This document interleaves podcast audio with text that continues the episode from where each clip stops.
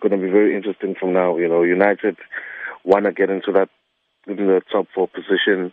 Arsenal want to consolidate it. Spurs who don't want to go out and and and, and switch. It's going to be going to be very interesting games. And I think this time of the season, you know, a team with the broader squad and and with depth are the ones who are going to survive. You know, it's not easy the second half of the season. Many players get a bit tired, you know, uh, with some injuries too, and so a lot of different factors. And I think teams with thin squads would, would be praying that they their players don't get injured. Now it's hotting up in the PSL. A lot of action taking place this weekend in the PSL.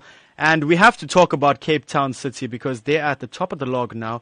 31 points from them, just a point above Kaizer Chiefs. Have they impressed you at all this season?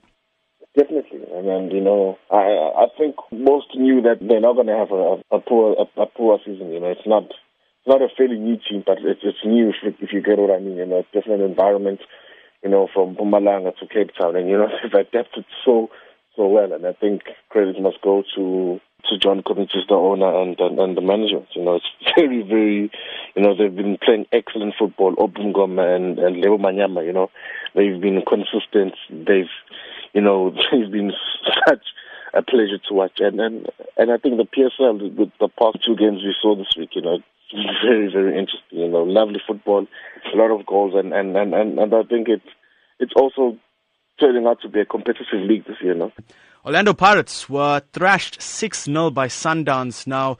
Safa has come out condemning the actions of the fans. Absolutely disgusting, you know, and, and I think it's it's difficult. It's going to be difficult to sanction the team and you know the the the, the people involved with this because it's new with South African football. You know, this is this is the first. You know, yes, players get disgruntled and they and they throw water bottles. Um, they, they they they damage the seats, but you know, to walk in and disturb a game, it's it's actually new, and I think um, a very harsh sentence is worthy to to to the affected party. SAFA have said that 30 managers have handed their CVs over for the Bafana Bafana job. It seems as if Carlos Queiroz, formerly of Man United, and Morocco's head coach Hervé Renard are the frontrunners here. Who do you think it's going to be? Um, will emerge as the front runner. I think they've already spoken to him, and and um, he's he's sort of chatted with Safa a bit and sort of shared his vision. And you know, you'd see quick, and he was quick to to to quit from the area national team. He's actually spoken to to to to Safa president and and and, and you know I think he will emerge as the front runner. But you know anything's possible. You know